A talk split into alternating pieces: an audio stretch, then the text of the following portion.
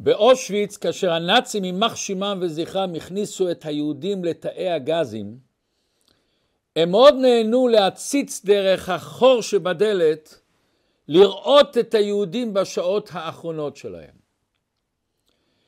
באחד הפעמים אחרי שהם סגרו את הדלת, הם שומעים דפיקות, דפיקות על הדלת, הם פותחים ורואים יהודי אחד עומד דופק. שואל אותו הנאצי, מה אתה רוצה, מה אתה רוצה? היהודי מביט בנאצי הזה בעיניים, ואומר, אני רוצה לומר ברכה. מה זה ברכה? הוא שואל אותו. ואז הוא אומר בקול רם, ברוך אתה השם אלוקינו מלך העולם, שלא עשני גוי. השבוע פרשת יתרו. התורה מספרת לנו שיתרו, הוא היה החותן של משה רבינו, וישמע יתרו כהן מדיין חותן משה את כל אשר עשה אלוקים למשה ולישראל עמו, כי הוציא השם את ישראל ממצרים. ואז אומרת התורה, ויבוא יתרו חותן משה ובניו ואשתו אל משה, אל המדבר אשר הוא חונה שם הר האלוקים. בא רש"י ואומר, וישמע יתרו. שואל רש"י, מה שמועה שמע ובא? מה הוא שמע? אומר רש"י, קריאת ים סוף ומלחמת עמלק. דבר ראשון, לא מובן השאלה של רש"י, מה השמועה שמע ובא? הרי התורה אומרת לנו. התורה כותבת בפירוש, וישמע יתרו כהן מדיין את כל אשר עשה הקדוש ברוך הוא למשה ולעמו ישראל. שהשם הוציא את בני ישראל ממצרים. אז מה השאלה? מה הוא שמע? ובכלל, בתורה שכתוב שהוא בא, בגלל כל אשר עשה השם למשה, אז מה רש"י צריך לפרט רק את קריאת ים סוף ומלחמת עמלק? התורה אומרת את כל אשר עשה השם למשה ולישראל עמו. הביאור הוא שמה שהשאלה שרש"י שואל, שהוא מביא את זה מהגמרא, מהמדרש, לפני שיתרו בא למדבר לבני ישראל, הוא היה חי בכבוד עצום. הוא היה בשיא הקריירה שלו, מנהיג דתי של מדיין. יתרו היה מוקף באושר ותהילה. השאלה היא פה, מה גרם לו להשאיר את הכל אחורנית, לעזוב את הכל רק כדי להגיע למדבר סיני, להתגייר ולשנות את כל החיים שלו. ופתאום הוא כבר לא רואה את עצמו בתור כהן מדיין, המנהיג הנערץ הזה, המכובד הזה. אני פתאום סתם יהודי. וזו השאלה שהגמרא שואלת. מה שמועה שמע ובא? השאלה לא מה הוא שמע, מה הוא שמע אומרת לנו התורה. אבל איזה נקודה הייתה? מה הייתה הנקודה הפנימית שדחפה אותו לבוא? לעשות כזה צעד גדול וגורלי. למה אדם כזה שיעור קומה הזניח את הכל, רודף אחרי היהודים ואחרי התורה? מה מכריח אותו? מה מכריח אותו אדם אריסטוקרט כזה, בית מפואר כזה, לעזוב את הכל, להצטרף למי? לאומה של נוודים במדבר. למה הוא לא הסתפק כמו שהרבה אנשים אחרים, ובזמננו הרבה הרבה, שומעים את החדשות המרעישות, ונשארים במקום. אנחנו כל הזמן שומעים דברים, לפעמים מצטערים מאוד, לפעמים בוכים, לפעמים שמחים, אבל נשארים במקום שלנו. מה הניע אותו להיפרד מהעבר שלנו? להיות אחד משלוש מיליון יהודים שעכשיו יצאו מצרים. ופה השאלה, למה הוא לא נשאר לשבת על הספה שלו, ולספר לחברים שלו מה שהוא שמע, אלא זה פעל עליו, זה שינה לו משהו, זה שינה לו את כל החיים, ושינה בעצם גם חלק גדול בעם ישראל.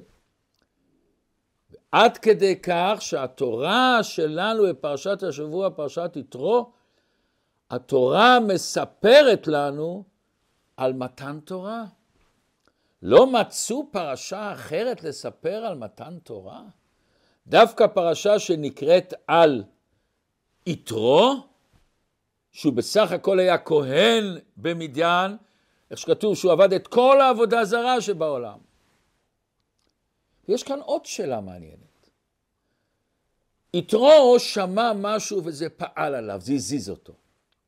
למה אתה צריך לבוא לארץ ישראל, ל- ל- לעם ישראל במדבר? תישאר במדיין, ושם תוכל להתגייר, להחליט שאתה שומר את התורה ומצוות. למה לצאת למסע נידודים של פעם, לא של היום? אין רכבות ונוסעים עם גמלים, בחולות, במקום שאין דרך בכלל. התורה רוצה להגיד לנו דבר מאוד חשוב בחיים שלנו. יש שמיעה ויש שמיעה.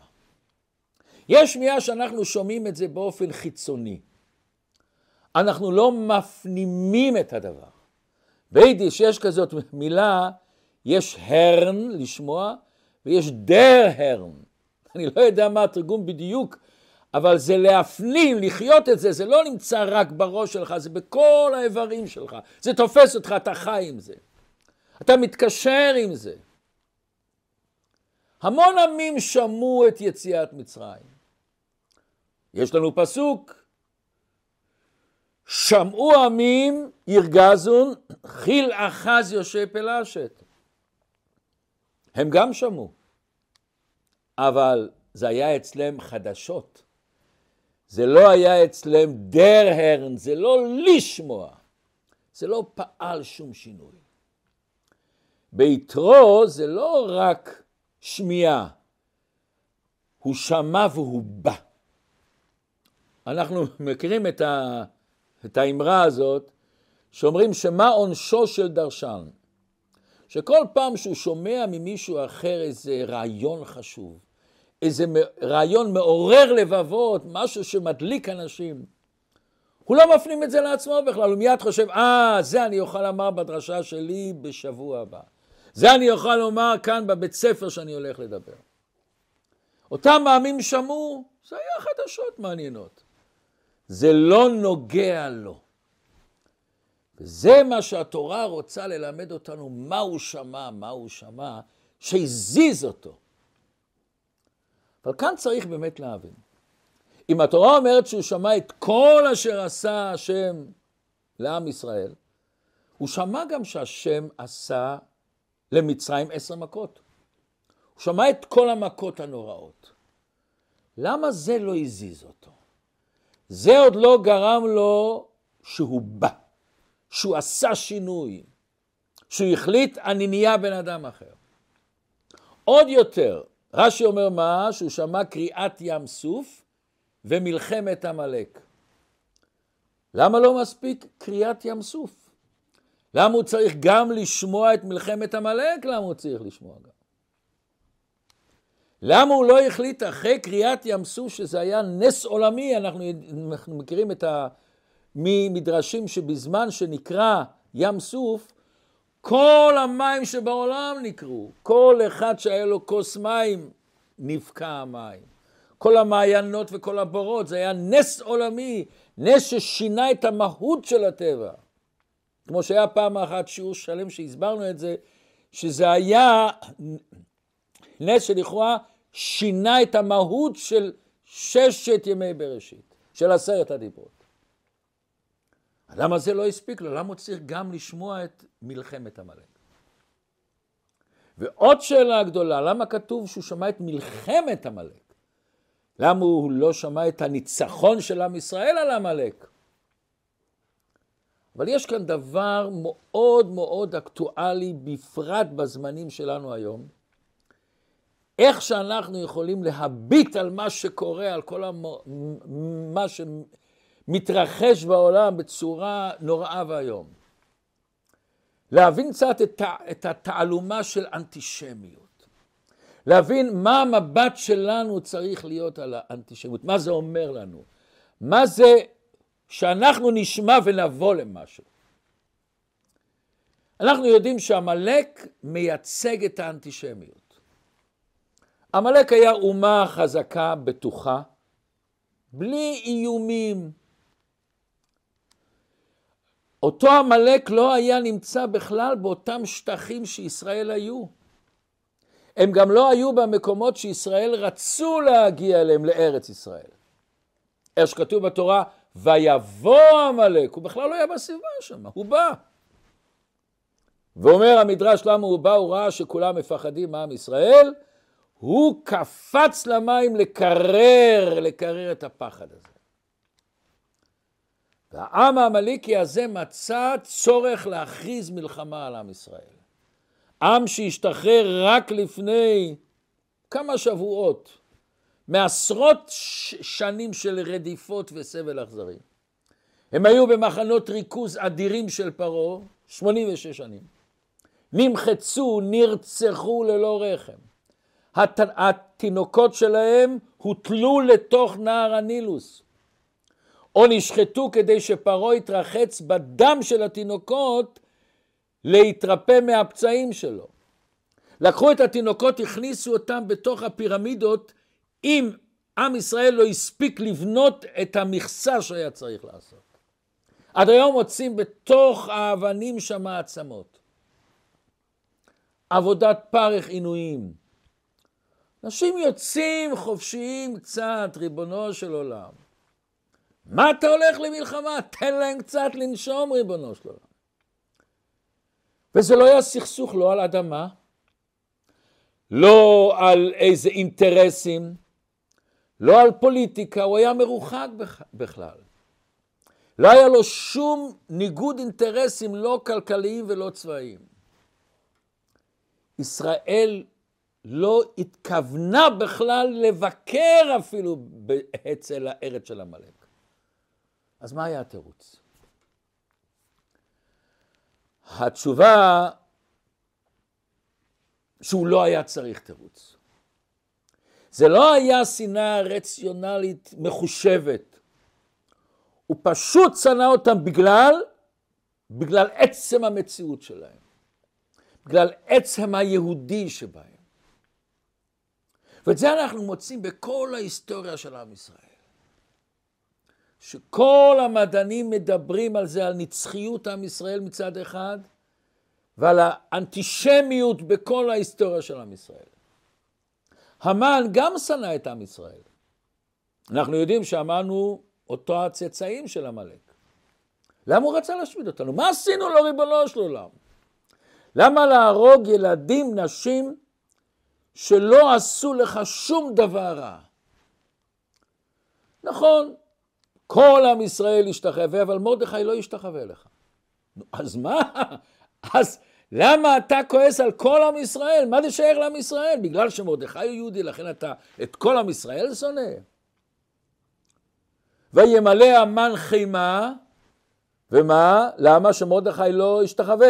ויבקש המן להשמיד את כל היהודים אשר בכל מלכות אחשוורוש, עם מרדכי. אז הם עם מרדכי, אז מה? מה? מה? שנאה בלי סיבה, בלי אינטרסים. מה היטלר? מה עם ישראל עשה להיטלר, ריבונו של עולם? אדרבה, בהתחלה שלו, שהוא לא עוד הוציא את התוכנית שלו להשמיד את עם ישראל, אלא הוא, הוא דיבר על הכלכלה של גרמניה, היו יהודים שהשם ישמור, תמכו בו, ריבונו שלהם תמכו בו. ואם זה לא מספיק לנו, אנחנו רואים את זה היום בצורה מוחשית כל כך. אם עד היום זה לא היה כל כך בולט לעין, היה פה ושם, פה ושם, היום בכל רחבי העולם. מה לנו יותר האום, כמו שאומרים, אום שמום, הקימו אותו אחרי השואה האיומה כדי למנוע מלחמות. הבסיס של האום היה סיסמה never again, לעולם לא עוד. ותראו איזה היום נהיה אותו האום אנטישמי, אנטישמי בכל רמ"ח איבריו. שנרצחו מאתיים אלף בני אדם בסוריה, היו הפגנות שנהרגו בקונגו חמש מיליון אנשים, בסודן מיליון נרצחו. מישהו עשה הפגנות? היה החלטות של האום וגינויים? תשמעו דבר מזעזע. אם נבדוק משנת אלפיים וחמש עשרה, עד היום את כל הגינויים שהאום עשה בעולם. לאיראן היה שבע גינויים, צפון קוריאה שמונה, סוריה עשר, ועוד כמה. ואנחנו יודעים מה שאיראן עושה לאנשים שלה, וצפון קוריאה וסוריה. כמה היה ישראל? מאה ארבעים ואחת. אם ניקח את כל ההחלטות של האום מ-אלפיים וחמש עשרה עד היום, ישראל, את כולם ביחד הרבה הרבה יותר. ואנשים שואלים, ריבונו של עולם, מה המקור של השנאה הזאת? מה המקור של האנטישמיות? למה, ריבונו של עולם, למה שונאים אותנו? למה רוצים להרוג אותנו? למה אנשים היום ברחבי העולם, יש פחד לאנשים? למה אותם הערבים, ממך שמה, מסתובבים בכל העולם חופשי? הם לא חולמים שמישהו יפגע בהם. אין להם שמירה, ואין... שום דבר אין להם. מה המקור של זה? והעיקר, מה אנחנו יכולים ללמוד עם זה? לפני שאנחנו הולכים להמשיך, כמו בכל שבוע, אנחנו מבקשים, בכדי להפיץ את שיעורי תורה, אם אתם יכולים לעשות את הלייקים, לכתוב תגובות, לשתף את השיעורים עם אנשים אחרים. יש גמרא במסכת מגילה, שהגמרא מסבירה את הסיפור של אחשוורוש והמן בצורה מאוד לא מובנת לכאורה. והרבי בשנת תשכ"ח בפורים, לקח את הגמרא הזאת, והסביר את זה בצורה נפלאה. באה הגמרא ואומרת, מה היה הסיפור של אחשוורוש והמן? אז אומרת הגמרא, משל למה הדבר דומה? על שני אנשים שהיו להם שדות. לראשון היה בשדה שלו תל גבוה, ואצל השני היה בשדה שלו חריץ, חור, בור באדמה. כמובן אומרת הגמרא שלכל אחד זה הפריע הדבר. בעל התל הוא תמיד רצה לעבור, היה צריך לעלות ולרדת על התל, או ללכת מסביב. לבעל החור תמיד היה צריך גם כן לעקוף את החור. זה הפריע להם. אומרת הגמרא, לימים נפגשו בעל החריץ ובעל התל. אומר בעל הבור לבעל החריץ, אתה יודע, אני מוכן לשלם לך הרבה כסף, אם תמכור לי את התל, בכדי שאני אוכל עם התל לחסות את הבור, את החריץ, שזה יהיה אדמה ישרה. אומר לו בעל התל, מה פתאום, אדרבה, קח את התל שלי בחינם, אני לא צריך את הכסף שלך בכלל. בשבילי זה ברכה, שלא יהיה לי את, ה, את, ה, את התל הזה, את הגבעה הזאת. אומרת הגמרא, זה היה בדיוק הסיפור של המן ואחשוורוש. המן הגיע לאחשוורוש ואומר לו שהוא רוצה לשלם לו עשרת אלפים כיכר כסף. ביהודים לעבדם. אבל אחשוורוש הוא בדוגמת האיש שיש לו את התל. הוא רצה להשתחרר מהתל הזה. אז הוא אומר לו, לא, לא, תיקח את זה בחינם, והכסף נתון לך. אני לא צריך את הכסף שלך, אדרבה, אני שמח בזה. שנינו הרווחנו, ווין ווין. וזה מה שאומר המלך אחשוורוש להמן, תיקח את זה, תיקח את זה, לא צריך את הכסף שלך. וכאן שואל הרב שאלה פשוטה. כל פעם שאנחנו רוצים להביא איזה משל, למה עושים את זה?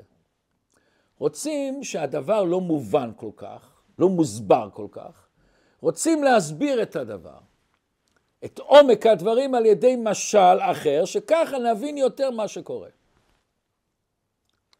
מה הגמרא רוצה להסביר, ריבונו של עולם?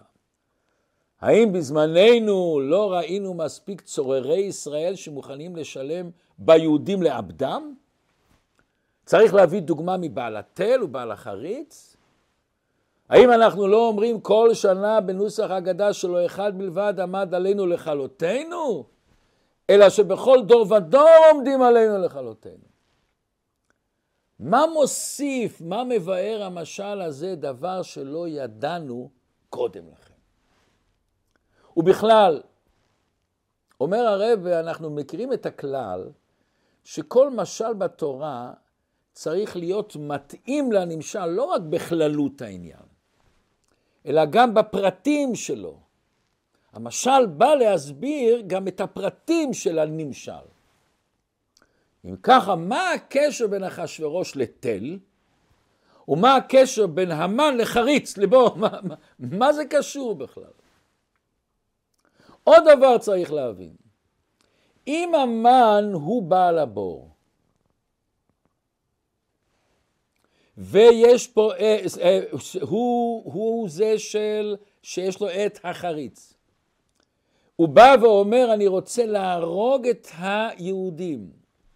הוא רצה את האפר של התל. אם הוא יהרוג את היהודים, איך הוא ממלא את הבור? כשהוא רוצה להשמיד את עם ישראל, איך אתה פותר את הבעיה שלך, שאתה ממלא את החריץ בכלל? לפני שאנחנו מתחילים להסביר את העניין הזה, אני רוצה הקדמה כללית חשובה מאוד מאוד. יש אנשים נפלאים, בעלי חסד, בעלי מצפון וחסד, שהם אינם יהודים. יש אנשים מיוחדים ככוכבי השמיים לרוב, שהם כמו חסידי אומות העולם. ואני אישית מכיר אנשים שהם לא יהודים, אבל ממש אנשים נפלאים, עוזרים לכל היהדות. ומה שאנחנו הולכים עכשיו להסביר, הכוונה היא רק לאותם אנטישמים מושבעים. שאם חשבנו לרגע שהם יחידים, אנחנו רואים ואנחנו נמצאים בזמן שהם רואים שהם רבים הרבה. והם נמצאים בכל החוגים, גם בחוגים שהיה נדמה לנו שם, בחוגי של אנשים בעלי השכלה גבוהה, אינטלקטואלים, אנשים מיוחדים, פרסי נובל. גם שם, ואולי דווקא שם, יש אנטישמיות יותר גדולה. אז עכשיו בואו נראה את הביאור שהרב מסביר, מה זה החריץ ומה זה התל, ומה זה מסמל באנטישמיות. אז אומר הרב, יש שתי סוגי אנטישמיות בעולם. שני דברים שמניעים, שמדליקים את האנטישמיות הזאת. הראשון, אולי נזכיר מה שהיטלר יימח שמו וזכרו אמר, דברים ממש מזעזעים. הוא כותב ככה, ההשגחה יעדה אותי להיות המשחרר הגדול של האנושות. באתי לשחרר את האדם מרסן התבונה שהשתלשה עליו. מן הסיגופים המשפילים והבזויים של חזון שקרי הקרוי, תשמעו טוב, מצפון ומוסר.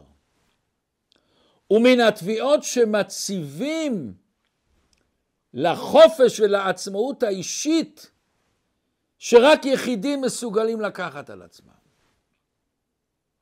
כן, הוא כותב, אנחנו ברברים. תואר כבוד הוא לנו.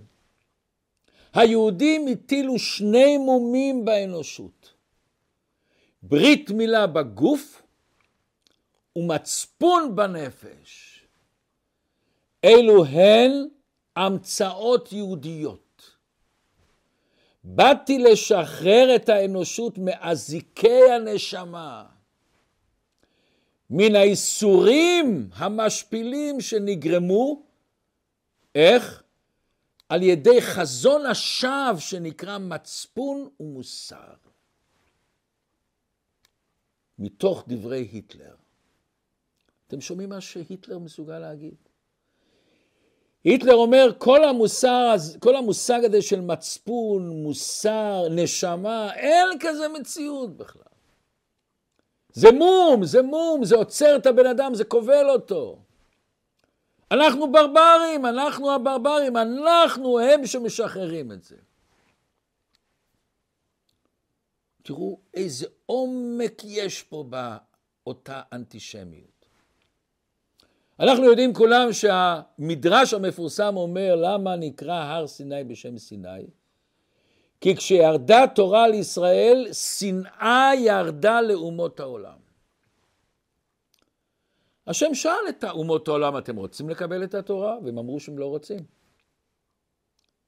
בשעה שקיבלו את זה היהודים, נהיה שנאה אצלהם.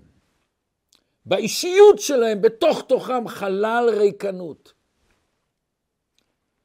היהודים נותנים לעולם רגש של צדק, חסד, מוסר, רוחניות, טוב ורע, מצפון. הכניסו מושג חדש בעולם. ומזה נהיה אצל הגוי, אצל האינו יהודי, אצל אותו אנטסימית, לא מדברים על כל הגויים, אצל אותם אנטסימיתים בתוך ליבם, אשמה מסוימת. זה הרגשה של חריץ, של בור, ריקנות מסוימת. פתאום הוא אומר, תראה, תראה על מה שהם מדברים, ואיפה, אצלנו זה רחוק מזה, אין לנו את זה. אצלנו זה נקרא כבלים, אנחנו ברברים. הנביא ישעיהו אומר לעם ישראל, אתם עדיי, אנחנו עדים שיש אלוקים בעולם, שיש צדק בעולם, שיש טוב ורע בעולם, שלכל אחד יש שליחות בעולם. שיש לנו שליחות לעשות את העולם יותר טוב, יותר קדוש, יותר נעלה. אצלהם העולם זה עולם פיזי של אגו, הנאות, תאוות, רצונות, שליטה. אבל המציאות של עם ישראל נתנו לעולם צדק, מוסר, נשמה, אלוקות, חסד, אמת. זה בער אצל היטלר. הוא הרגיש ריקנות, הם עושים לי מום. הם רוצים שנעשה דברים אחרים שאני לא רוצה אותם. והוא רצה לעקור את עם ישראל. למה? כדי לעקור את המושג הזה. את כל המושגים האלה. ואותו דבר היה אצל המן. לכן אומרת הגמרא, המן הוא בעל החריץ. כאשר המן רואה את מרדכי, את ה... את הקדושה שלו, את הנשמה שלו, את התואר שלו. הוא הרגיש פתאום אצלו חריץ וריקנות. כשהוא ראה את היהודי, הוא לא ראה גוף גשמי של יהודי, הוא ראה את העומק שמה הסמל שהוא מסמל. צדק, נשמה, אלוקות.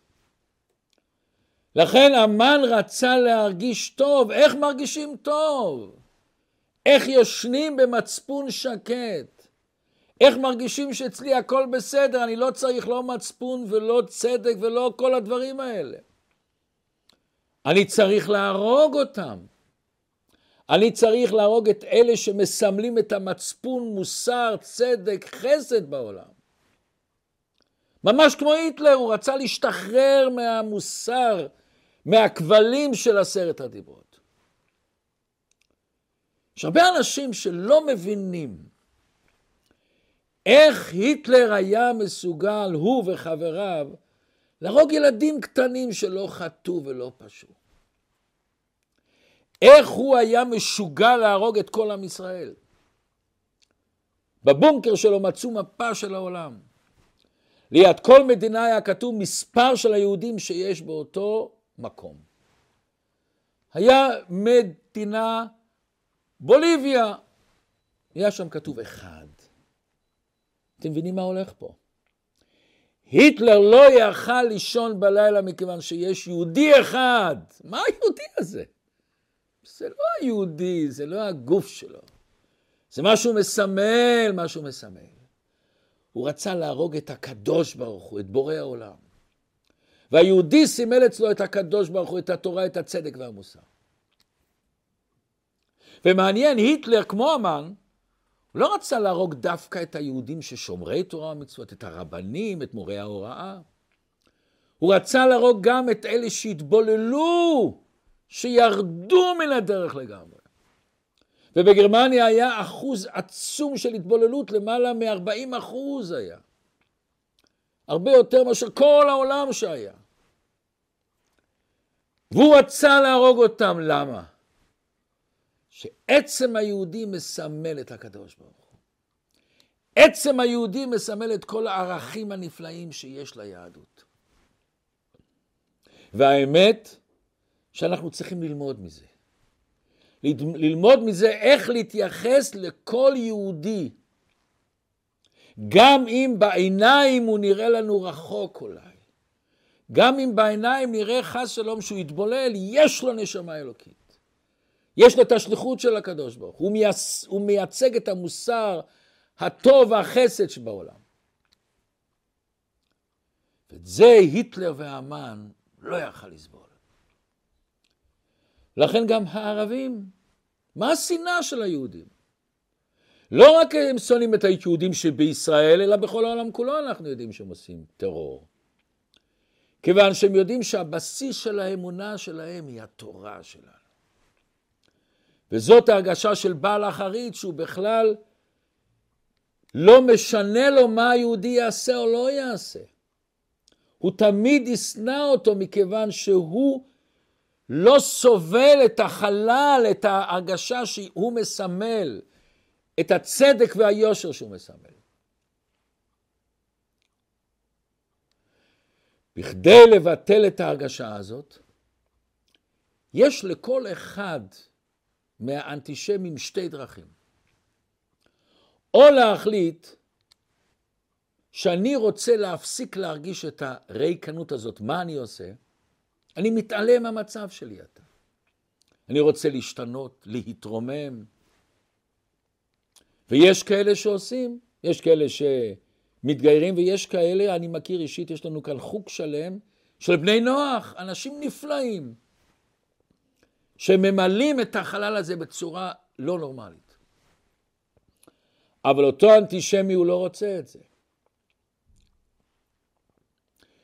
כשאומרים לו תקבל את התורה, לא תרצח, הוא לא רוצה. למה הוא אומר אני על חרבך תחיה?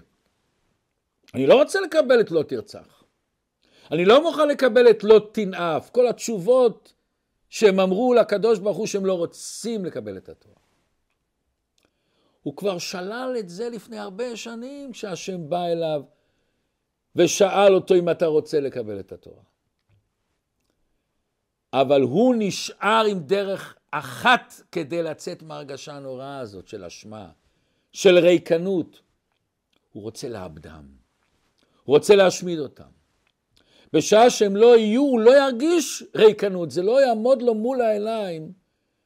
וישאל אותו איפה אתה, מה איתך, מה איתך.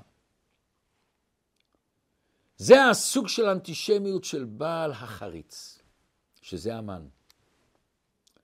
ובא הרבי ואומר, באה הגמרא ואומרת, יש עוד סוג של אנטישמיות, שזה אחשוורוש, שהוא בעל התל.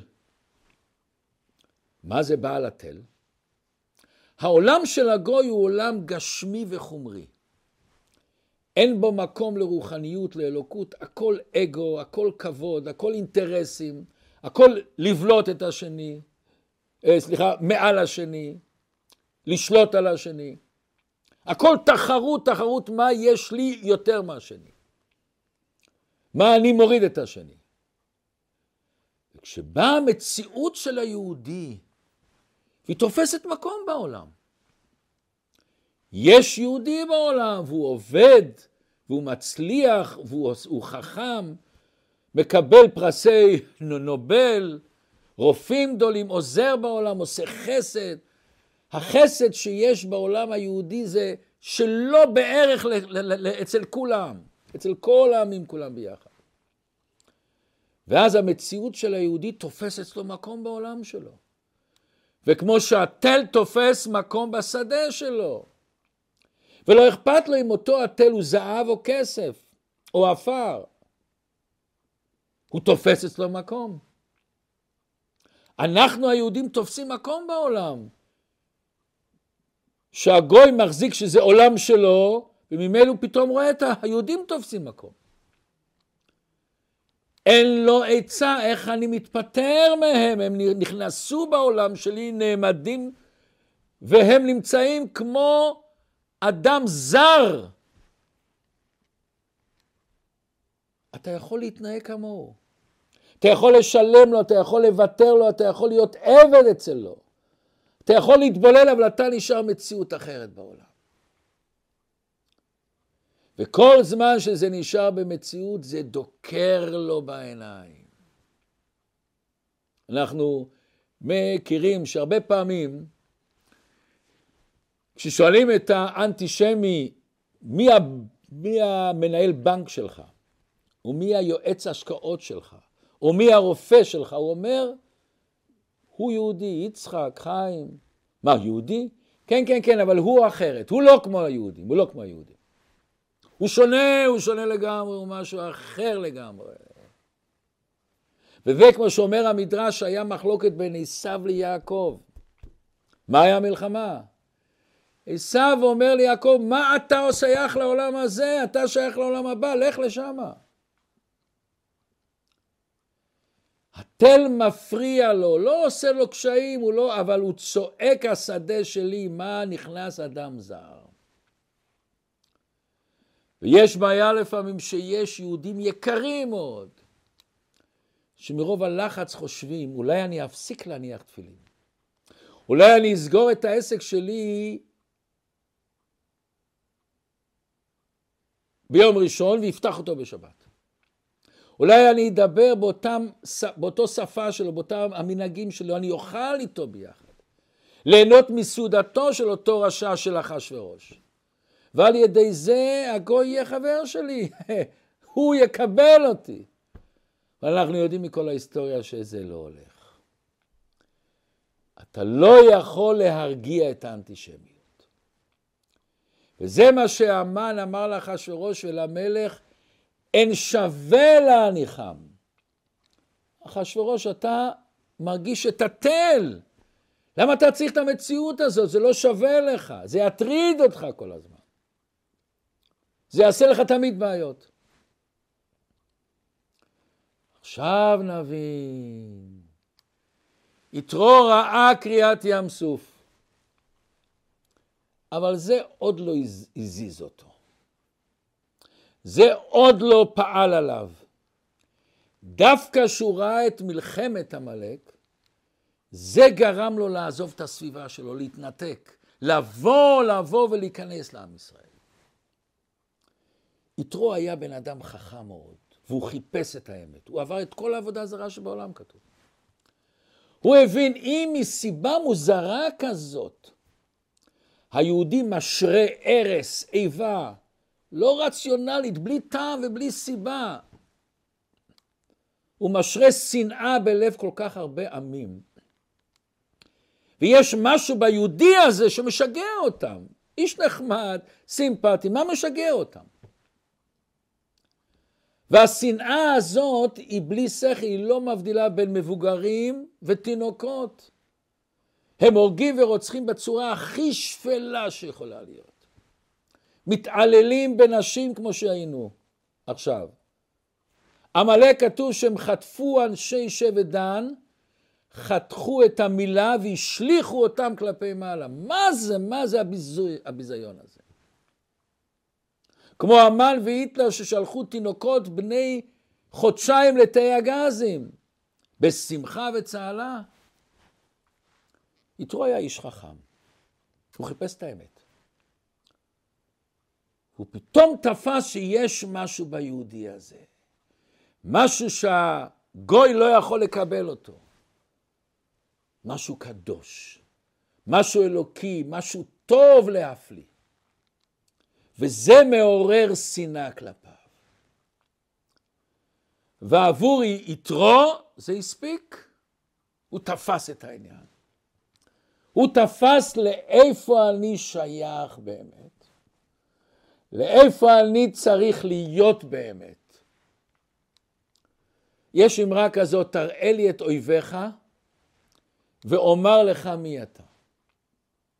אם נלמד קצת היסטוריה של עם ישראל, נראה שבכל ההיסטוריה אויבי ישראל מימי קדם עד היום, היו כולם עריצים חסרי רחמים, שמצד אחד היו מוכרים את בני עמם בעבור תאווה של בצע והכבוד שלהם, והרב שלהם לשלוט.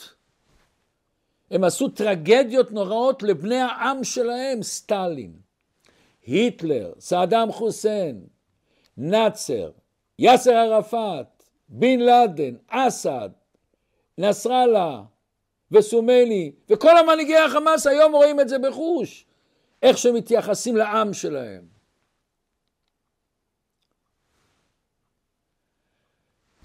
הם אלה שהיו אויבי ישראל. אתה רואה מההתנהגות שלהם לעם שלהם, מה הם, ריבונו של עולם. וזה יתרו תפס. למה הם אויבי ישראל שזה לא העם שלהם, זה, זה, זה לא מתחרה להם? זה כן מתחרה להם, מתחרה לעצם המציאות שלהם. והם מהווים איום על כל אדם טוב והגון בעולם. וכאשר אנחנו רואים את אלה ששונאי ישראל דווקא היו כאלה אנשים שפלים, כמה זה יכול לעורר אצלנו גאווה יהודית? כמה זה יכול להיות אצלנו מקור רב עוצמה? כמה זה יכול לתת לנו השראה גדולה לכל אחד מאיתנו? אם יתרו קיבל השראה מהאנטישמים, יתרו קיבל את ההשראה הזאת מהמלך, מהיטלר, מאותם החמאסים, יימח שמם וזכרם, למה שאנחנו לא נקבל? למה שאנחנו לא נזוז, נזוז, נגדל מזה? תשמעו סיפור נפלא. לאחר שהנאצים נכנסו למקום, כפר קטן שנקרא קלויזנבורג, רומניה, והם התחילו לחגוג את התבוסה של היהודים באופן סדיסטי ביותר. הם אספו את כל היהודים במעגל במרכז העיר, והביאו את הרבי מצד, הרבי מצד המפורסם, שנקרא גם הרבי מקלויזנבורג. הוא, לקחו אותה אחרי זה לאושוויץ, שם אשתו ו-אחד עשר ילדים נהרגו על קידוש השם. ואחרי זה הוא בא לאמריקה, התחתן עוד פעם, היה לו עוד פעם ילדים, הוא בנה תנועה חסידית עצומה, הוא בנה את הבית חולים המפורסם לניאדו בנתניה. ואותו האס-אס שהם באו שם וצחקו מכל היהודים, התחילו להתגרות ברבי מקלויזנבורג. זה סחב לו את הזקן, זה דחף אותו, זה הוריד לו, התחיל להוריד את הבגדים, והתחילו להרביץ לו עם הרובים שלהם. והמפקד התחיל קצת לצחוק ממנו. ואז הוא אומר, אתה באמת מאמין שאתה בחרתנו מכל העמים, שאתה העם הנבחר, יהודים? כל החיילים צחקו, צחקו. אבל הרב בכל רגוע אמר, כן, אני מאמין באתה בחרתנו. והקצין התרתח, הרים את הרובה שלו מעל הראש של הרבי והיכה בו בכל הכוח שלו. הרבי נפל על האדמה, נשפך דם. התפתל מכאבים. ואז אותו קצין אס-אס אומר, אתה עוד חושב שאתה העם הנבחר? ואז הרבי מנענע בראש ואומר, כן. ואז הקצין הזה יצא מכלה ובעט ברבי בסנטר שלו. יהודי טיפש, אתה שוכב על הקרקע כאן. מוכה, מושפל, בשלילית של דם, כולם צוחקים ממך, מה אתה חושב שאתה העם הנבחר? ואז אומר הרבי מצאנז עם הפה ששוטט דם, שוכב פצוע על הרצפה. וכולם צוחקים ואומר, כל עוד אנחנו לא אלה שבועטים ומרביצים ורוצחים, אנחנו לא מתעללים באנשים חפים מפשע, אנחנו העם הנבחר. ואז הוא מוסיף משפט נורא, אולי עד היום לא אמרתי את זה כל כך בכוונה, אבל אם ירצה השם מהיום והלאה אני אומר את זה בכוונה ושמחה, כמו שלא אמרתי אף פעם. כי מזל גדול ותודה לקדוש ברוך הוא, שאתה בחרתנו מכל העמים. אם חס ושלום הייתי בצד השני, הייתי כמו הנאצי שאתה נראה. זה גרם ליתרו לשנות את חייו. הוא הבין שיהדות זה לא רק השקפה מסוימת, זה לא רק מעשים מסוימים, יהדות אתה צריך להרגיש בעצמות שלך, לחוש אותה, להריח אותה, לטעום אותה, להתרגש מהניגונים והשירים שהיא משמיעה לנו כל הזמן. יתרו הבין שהוא לא יכול להתגייר ולהישאר בבית, כיוון שלחוות את היהדות אתה צריך להיכנס לעם ישראל, להגיע לעם ישראל. את הכוח הזה יש לכל אחד ואחד מאיתנו. כוח השמיעה. לא רק לשמוע את הקול הפיזי, לשמוע את הפנימיות של הקול. לשמוע מה שנמצא בין המילים, מעל המילים. לעשות, כמו שאמרנו ביידיש, דר הרם. ולכן יתרו כתוב, מה הוא שמע? הוא שמע את מלחמת המלך, לא את הניצחון, לא אכפת לו הניצחון. אכפת לו זה שהמלך בא להילחם. וכאשר הקדוש ברוך הוא שואל את שלמה המלך, מה אתה רוצה? עושר, אריכות ימים. מה שלמה אומר? ונתת לעבדך לב שומע. מה זה לב שומע? אני שומע באוזניים. אבל יש באוזניים שאתה יכול לשמוע עם הלב את הפנימיות של הדבר. ולא סתם כתוב בפרקי אבות התורה נקנית ב-ארבעים ושמונה דברים. דבר ראשון כמובן בתלמוד. ומה הדבר השני? לא בהתמדה ולא ב...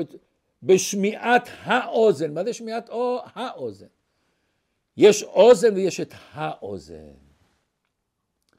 הכוח הנפלא הזה של שמיעה פנימית שהשם נתן לכל אחד ואחד מאיתנו, יכול לגרום לנו בכל מצב לשנות את עצמנו. אם אנחנו נתרגל לשמוע דברים, להקשיב אותם, להפנים אותם, זה יגרום לנו מה שמע, שמע ובא. שאנחנו נשאל את עצמנו, מה גרם לי לבוא? עם הבן שלי, עם הנכדים שלנו, אם האישה שלנו או הבעל שלנו, ישאלו אותנו, מה גרם לך להשתנות? מה שמעת שאתה באת לזה, שצמחת מזה, שגדלת מזה? אומר המדרש, תראו מדרש יפה מאוד. אומר המדרש, כתוב בפסוק, שמעו ותחי נפשכם. מה זה שמעו ותחי נפשכם? אז, אז בא הקדוש ברוך הוא ואומר, כשבן אדם נופל מראש הגג וקיבל בכל הגוף שלו מכות, אז הרופא נותן לו תחבושות בראש, בידיים, ברגליים, בכל האיברים. כולו תחבושות. אומר הקדוש ברוך הוא, אבל אני, אומר הקדוש ברוך הוא, אני לא ככה. יש לבן אדם רמ"ח איברים. האוזן זה אחד מהם.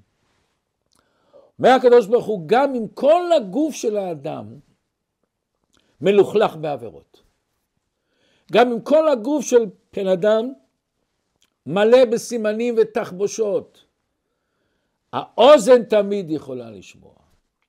גם אם עשית עבירות, חטאת, פשעת, השם אומר, את כוח האוזן, את כוח השמיעה, אני תמיד משאיר נקי.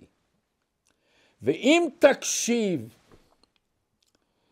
ואם תפתח את הלב, ואם תקשיב עם הלב, שמעו ותחי נפשכם. אומר המדרש, וכך אתה שומע ביתרו. יתרו היה עובד עבודה זרה, את כל העבודה הזרה שבעולם הוא היה. היה לו שמיעה אחת, שמיעה אחת. מהמדרש שמיעה אחת הוא זכה לחיים. הוא צמח, הוא גדל.